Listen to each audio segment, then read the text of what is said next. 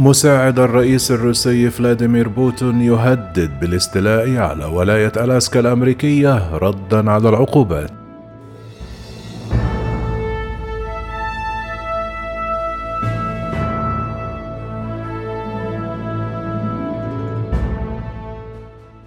حذر مسؤول كبير في الكرملين الولايات المتحدة الأمريكية من أنها قد تواجه ما أسماه غضب الله. إذا واصلت الجهود للمساعدة في إنشاء محكمة دولية للتحقيق في تصرفات روسيا في أوكرانيا في حين حث رئيس مجلس النواب الروسي واشنطن على تذكر ذلك أن ألاسكا كانت تنتمي إلى روسيا.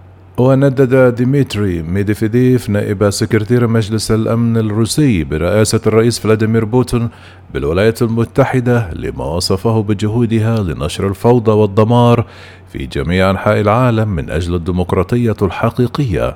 قال ميديتيف في خطاب طويل على قناته على تليجرام مشيرا إلى القصف النووي الأمريكي لليابان وأثناء الحرب العالمية الثانية والحرب في فيتنام هل تم تحميل أي شخص المسؤولية عن تلك الجرائم؟ أي محكمة أدانت بحر الدماء الذي أرقته الولايات المتحدة هناك وردا على الدعوات التي تدعمها الولايات المتحدة لإنشاء محكمة دولية لمحاكمة جرائم الحرب المتصورة التي ارتكبتها روسيا في أوكرانيا. رفض ميفيديف ذلك باعتباره محاولة من جانب الولايات المتحدة للحكم على الآخرين من الاحتفاظ بالحصانة من أي محاكمة.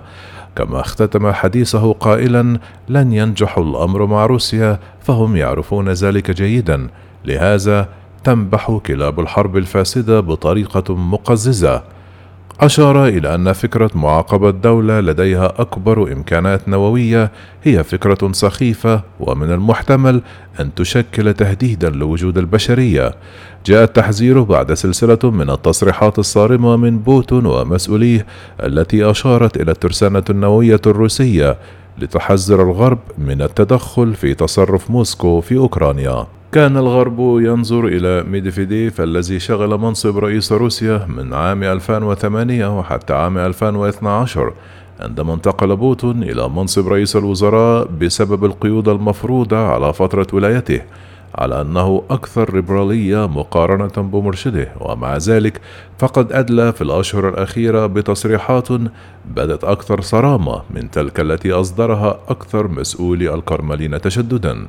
في تحذير صاخب آخر للولايات المتحدة حذر فياتشيسلاف فولدين مساعد بوتين منذ فترة طويلة والذي يشغل منصب رئيس مجلس النواب بالبرلمان يوم الأربعاء من أن واشنطن يجب أن تتذكر أن ألاسكا كانت جزءا من روسيا عندما جمدت الأصول الروسية استعمرت روسيا ألاسكا وأنشأت عدة مستوطنات هناك حتى اشترتها الولايات المتحدة الأمريكية من روسيا في عام 1876 مقابل 7.2 مليون دولار. قال فولدين خلال اجتماع مع المشرعين عندما يحاولون الاستيلاء على أصولنا في الخارج يجب أن يدركوا أن لدينا أيضا شيئا نطالب به.